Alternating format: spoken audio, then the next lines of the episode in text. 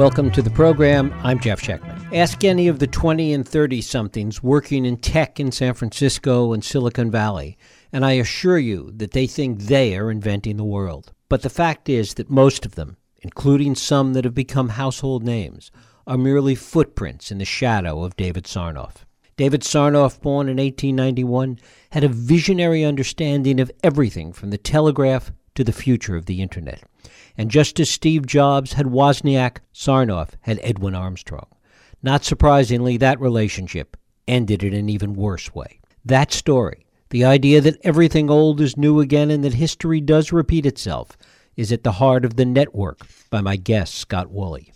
Scott Woolley is a technology and business writer, formerly a Forbes telecom correspondent and the magazine's West Coast bureau chief. It is my pleasure to welcome Scott Woolley here to talk about the network, the battle for the airwaves, and the birth of the communications age. Scott, thanks so much for joining us.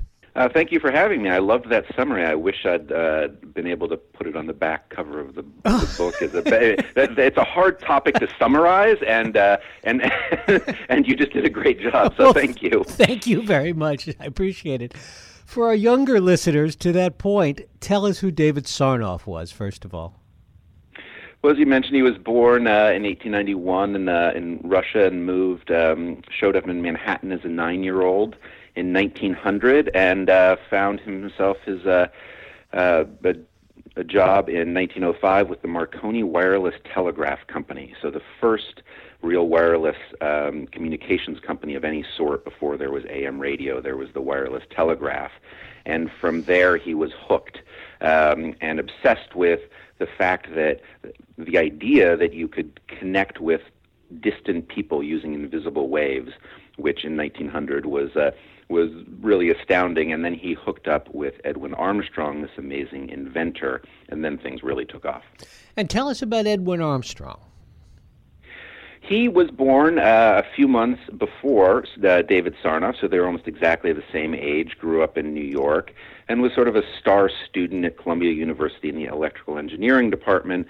Um, and invented basically the first radio amplifier that really worked, uh, the vacuum tube amplifier, it's sometimes called. And all of a sudden, you know, faint radio signals that were drifting in could be magnified a thousand times. And so Sarnoff and Armstrong had this one uh, night when Sarnoff allowed Armstrong to hook his invention up to the Marconi company's big antenna, and the two of them sat there amazed as they started hearing wireless telegraph messages drift in first from England and then Hawaii and then Germany.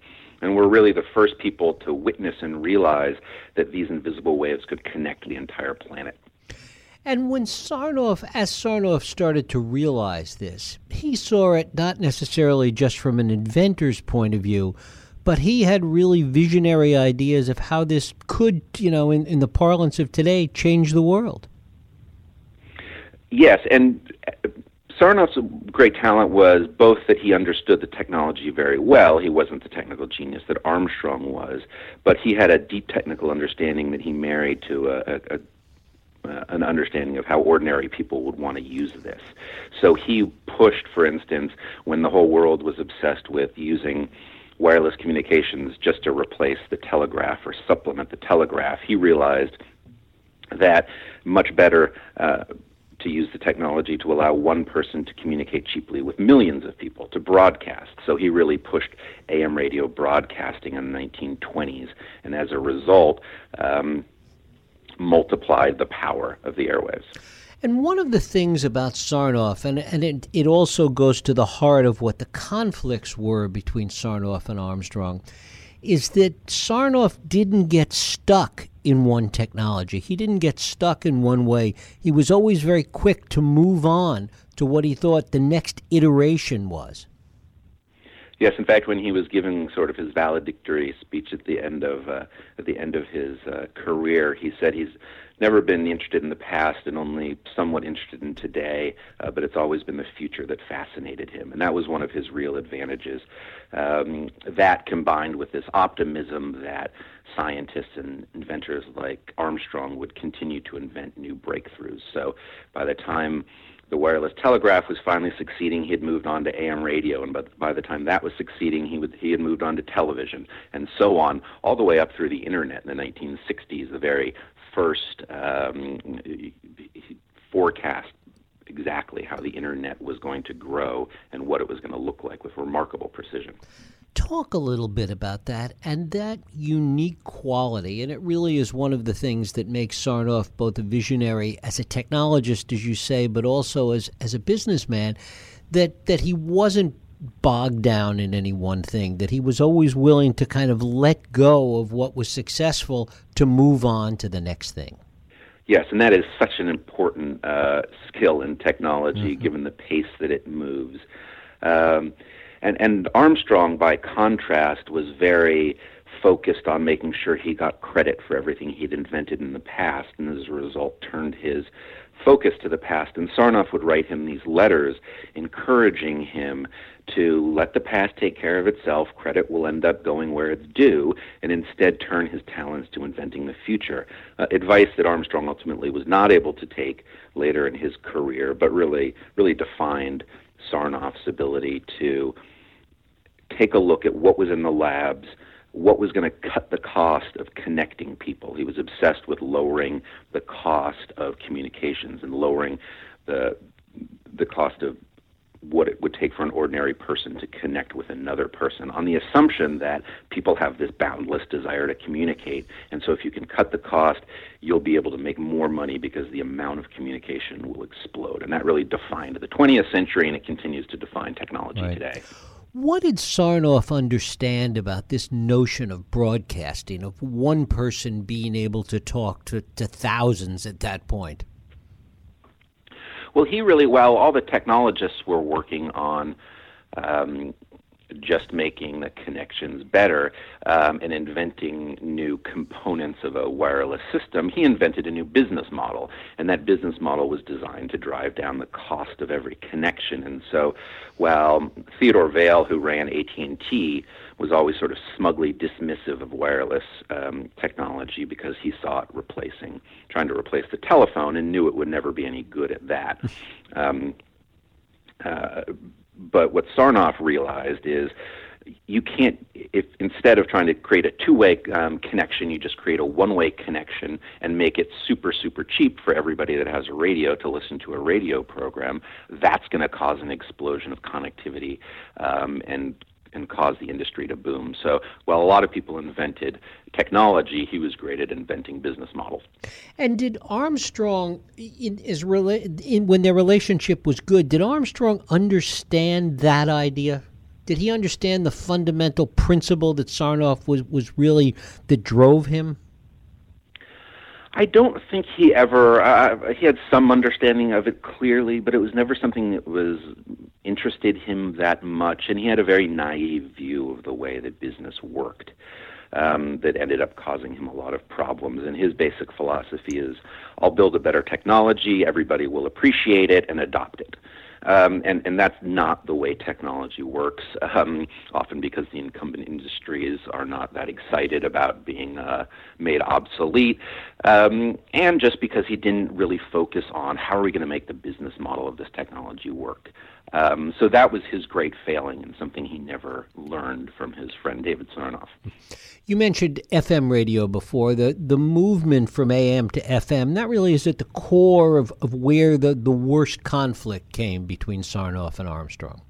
That's right. In 1933, a few days before Christmas in 1933, Armstrong, who was working as a professor at Columbia, invited his friend Sarnoff up for a, a visit and showed him FM radio, which was um, Armstrong's sort of fourth major invention of his life, and he was very excited to show it to his friend. He then, um, FM was slow to take off, and Armstrong began to suspect that the reason was that Sarnoff was intentionally sabotaging it to protect his AM radio network. Um, Sarnoff ran RCA, which controlled NBC, which had the biggest two radio networks in the early days.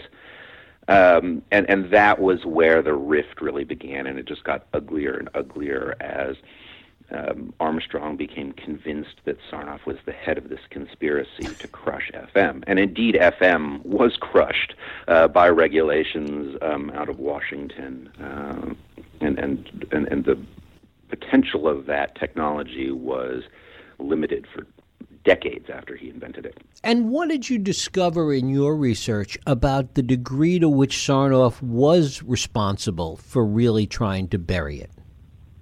Well, that's the question that really fascinated me from the beginning because I'd read all these stories about what a uh, basically from Armstrong's perspective. And he had, you know, congressional investigations into what Sarnoff and RCA had done, and he filed this federal lawsuit um, against Sarnoff, accusing him of all this stuff, but he never really managed to prove it. And so I was very curious as to whether that was just he never found the smoking gun or whether there wasn't a smoking gun. So the the book really digs into the other potential uh, villains, if you will, the other the, the rest of the local radio stations, for instance, who had a strong desire to kill FM. CBS, NBC's big rival, had a very strong desire to kill FM.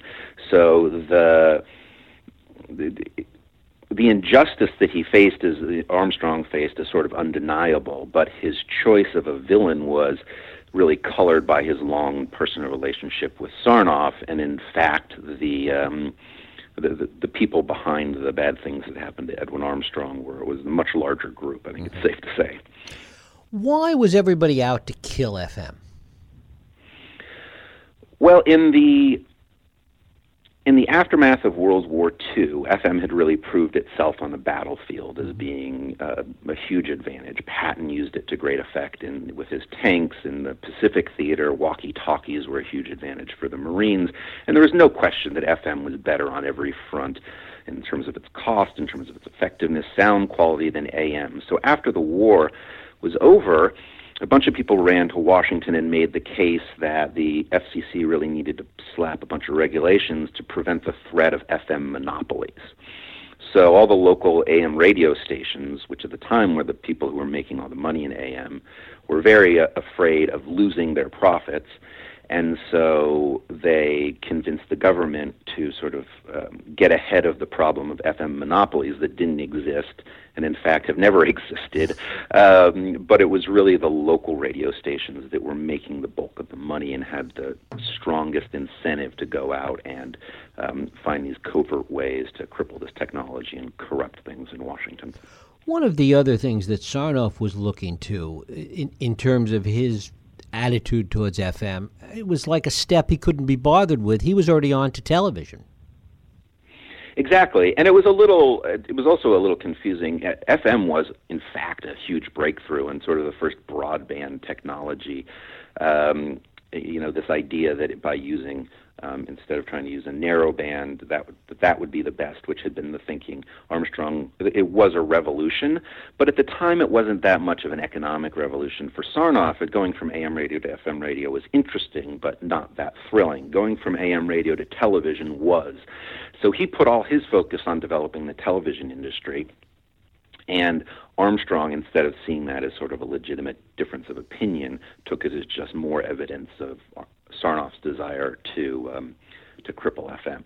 And talk about the impact that it had on their relationship and how it deteriorated, and, and really what it did to Armstrong.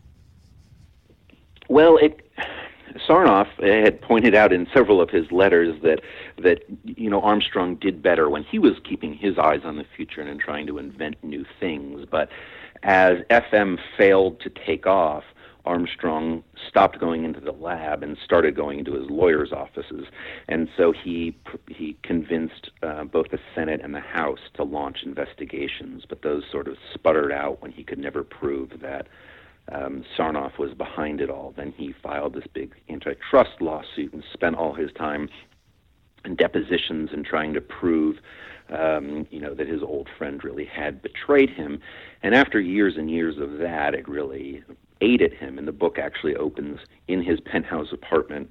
Here's this amazing inventor, Ivy League professor, multimillionaire, considering jumping out of his apartment and killing himself because he had been so embittered over the injustices he saw and his inability to prove that David Sarnoff was behind it all. And Sarnoff simply moved on. He really passed Armstrong by. He did. Um, you know, per his tradition of always looking at the future, he was not going to let this tragedy, um, you know, stop him from looking at the next thing. So by the time Armstrong was literally on the ledge, Sarnoff was spending all his time thinking about the next revolution beyond television, satellites. And he was pushing for basically early versions of satellite radio and satellite television in the 1950s um, while Armstrong was still fighting fights in the 1930s. Um, so he, it, it's unclear exactly how Sarnoff felt about it because there's no record of sort of his honest. Uh, uh, he, he went to Armstrong's funeral. He clearly, you know, had an emotional connection with the man, but he never let it slow him down professionally. Mm-hmm. And did he have any immediate reaction to uh, Armstrong's suicide? Um, nothing that you know no, no one sort of interviewed him and got him to sort of spill his guts on the topic but by going he went to this funeral and the preacher is basically accusing him from the pulpit of having caused his friend's death and RCA from being behind it not by name but very mm-hmm. thinly veiled accusations not so thin um, barely veiled at all so for him to know that this was coming and still go to the funeral uh, i mean he wanted to make the point that Armstrong may have blamed him for all his problems, but he he did not consider himself guilty. Did Sarnoff have any reaction later on? I mean, going into late fifties, early sixties, when when FM started to actually develop a life. Uh, but by that point, he was on to color television right. and satellites and microchips and the future. His interest in, and the AM, and the, one of the major problems that Armstrong seemed to overlook was that radio by the late 1940s was not a good business to be in if you're a radio network. It was still a good business to be in if you're a radio station, but Sarnoff wasn't making money, so he was trying to sue Sarnoff for a business that didn't really make any money and was accusing it of being a monopoly. And so Sarnoff just didn't care about. I mean, he wanted to win the the, the lawsuit, but it wasn't. Uh, the for him, radio was this technology of the past, and he wanted to spend all his time on microchips and fiber optics. Another classic case where history indeed repeats itself. Yes, it, that was his last really in amazing prediction was that um, uh, a combination of he called instead of calling them fiber optic cables, he called them laser pipes, which I love as a much more descriptive phrase for glass fibers when you right. shoot light down to communicate. And so he was spending all his time on the idea that this this sort of computer network would ultimately be the way to expand communication power and do all the things that Armstrong really wanted to do, but got stuck on his invention and his credit. Sarnoff was willing to say, okay, they, they may have won that fight, but let's look to the next, tech, next technology and figure out new ways to connect people um, and and and so he was not afraid of obsolescence. I think that's very fair to say. As you dug into this, and as this story moved along for you, were you surprised by so many of the parallels to the world of technology today? Shocked because you know I've grown up uh, like I think most people on especially in the last 10 years when you think about what smart we, we didn't have iPhones a decade ago and you think about what your smartphones can do for you and locating you and connecting you and every sort of new wireless app that comes up um, every week it seems like I thought we were just living in this unprecedented age of wireless advancement. In fact, it's been going on for a century, and if you look at people's reactions to the wireless telegraph or the way AM radio changed daily life in the 1920s, you know, I started to believe that those changes were even more profound than what we're going through today. And you can learn a lot about people's sort of complacency after the, after big technological advancements, the general human reaction is to say, "Wow, that's amazing! Nothing like that's ever going to happen again." But in fact, over and over again, we've been shocked by the power of these invisible waves to connect us in new ways and new engine, new inventors to find um, radically cheaper ways to, to link people together. The other part of it also being that there's always resistance. There are always those people that think, oh, it's just a fad, this is not really important. Absolutely, and because the airwaves are invisible, they're intangible, they're pretty hard to understand for um, you know ordinary people, and I kind of include myself in that. They're they're easy to to manipulate, um, and and that's what happened with AM and FM radio. And the people who control access to the airwaves and the older technologies have a strong incentive to not let the new technologies get any access, um, lest the old technologies be made and exposed as badly obsolete. But it's pretty easy if you can just block the new technologies from getting this really the it's the oxygen of any wireless um, industry or the airwaves. And if you don't have any airwaves, it doesn't matter how good your technology is.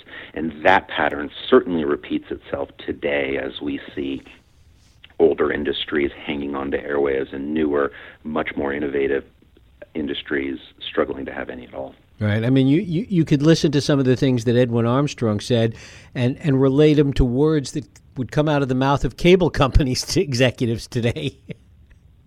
Absolutely. Um, there, the, the, the desire of a communications company to keep scarce to make communications scarce and therefore more expensive is very strong. And the incentive of inventors from Armstrong to inventors today is always to open up communications make it more abundant and thus cheaper. So those uh, you're, you're absolutely right. Those two incentives um, are diametrically opposed. They were in the 1920s, 30s, 40s, and they still are today.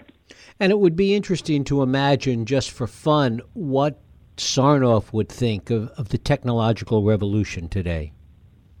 Absolutely, and the closest that I have to parallel I have to him is probably Elon Musk, who about a year ago came out with this plan to do away with fiber optic cables and instead um, transmit information around the world through space lasers, literally create a fleet of satellites and then link them with lasers and, and beam information from one continent to another by zipping uh, lasers between satellites in space, which may sound crazy, but David Sarnoff would have loved it and probably would have started put as uh, many researchers as possible into making it happen. Scott Woolley, his book is The Network: The Battle for the Airwaves and the Birth of the Communications Age. Scott, I thank you so much for spending time with us. Uh, thank you. It's been a real pleasure. Thank you.